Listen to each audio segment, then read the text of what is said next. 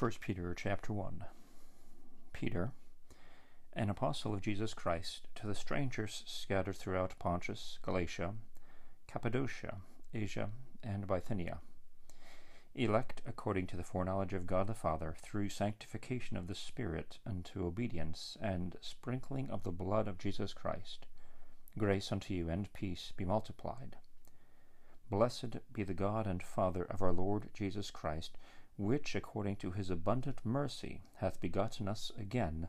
unto a lively hope by the resurrection of Jesus Christ from the dead, to an inheritance incorruptible and undefiled, and that fadeth not away, reserved in heaven for you, who are kept by the power of God, through faith, unto salvation, ready to be revealed in the last time, wherein ye greatly rejoice, though now for a season, if need be, ye are in heaviness through manifold temptations, that the trial of your faith, being much more precious than of gold that perisheth, though it be tried with fire, might be found unto praise and honor and glory at the appearing of Jesus Christ, whom, having not seen, ye love, in whom, though now ye see him not, yet believing, ye rejoice with joy unspeakable and full of glory, receiving the end of your faith, even the salvation of your souls, of which salvation the prophets have inquired and searched diligently, who prophesied of the grace that should come unto you, searching what or what manner of time the Spirit of Christ which was in them did signify when it testified beforehand the sufferings of Christ and the glory that should follow, unto whom it was revealed that not unto themselves but unto us they did minister the things which are now reported unto you by them that have preached the gospel unto you with the Holy Ghost sent down from heaven, which things the angels desire to look into. Wherefore, gird up the loins of your mind, be sober, and hope to the end for the grace that is to be brought unto you at the revelation of Jesus Christ. As obedient children, not fashioning yourselves according to the former lusts in your ignorance, but as he which hath called you is holy, so be ye holy in all manner of conversation, because it is written, Be ye holy, for I am holy. And if ye call on the Father, who, without respect of persons, judgeth according to every man's work, pass the time of your sojourning here in fear. For as much as ye know that ye were not redeemed with corruptible things, as silver and gold, from your vain conversation received by tradition from your fathers, but with the precious blood of Christ, as of a lamb without blemish and without spot, who verily was foreordained before the foundation of the world, but was manifest in these last times for you, who by him do believe in God, that raised him up from the dead, and gave him glory, that your faith and hope might be in God seeing ye have purified your souls in obeying the truth through the Spirit unto unfeigned love of the brethren, see that ye love one another with a pure heart, fervently, being born again, not of corruptible seed, but of incorruptible, by the word of God which liveth and abideth for ever. For all flesh is as grass,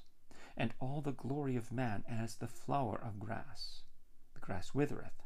and the flower thereof falleth away. But the word of the Lord endureth forever. And this is the word which by the gospel is preached unto you.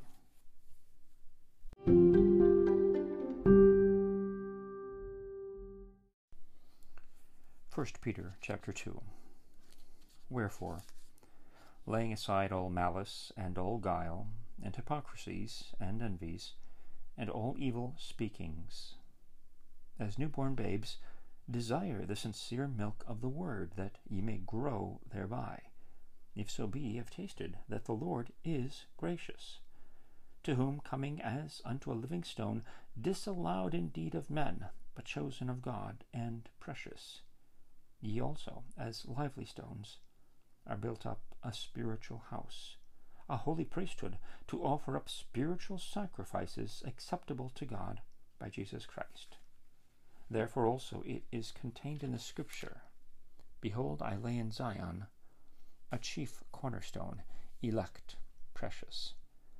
and he that believeth on him shall not be confounded. Unto you, therefore, which believe, he is precious.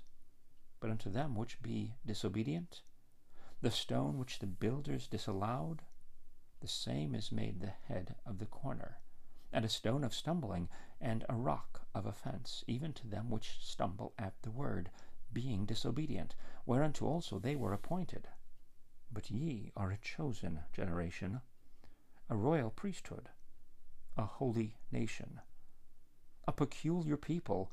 that ye should show forth the praises of him who hath called you out of darkness into his marvelous light, which in time past were not a people, but are now the people of God, which had not obtained mercy, but now have obtained mercy. Dearly beloved, I beseech you, as strangers and pilgrims, abstain from fleshly lusts which war against the soul, having your conversation honest among the Gentiles, that, whereas they speak against you as evildoers,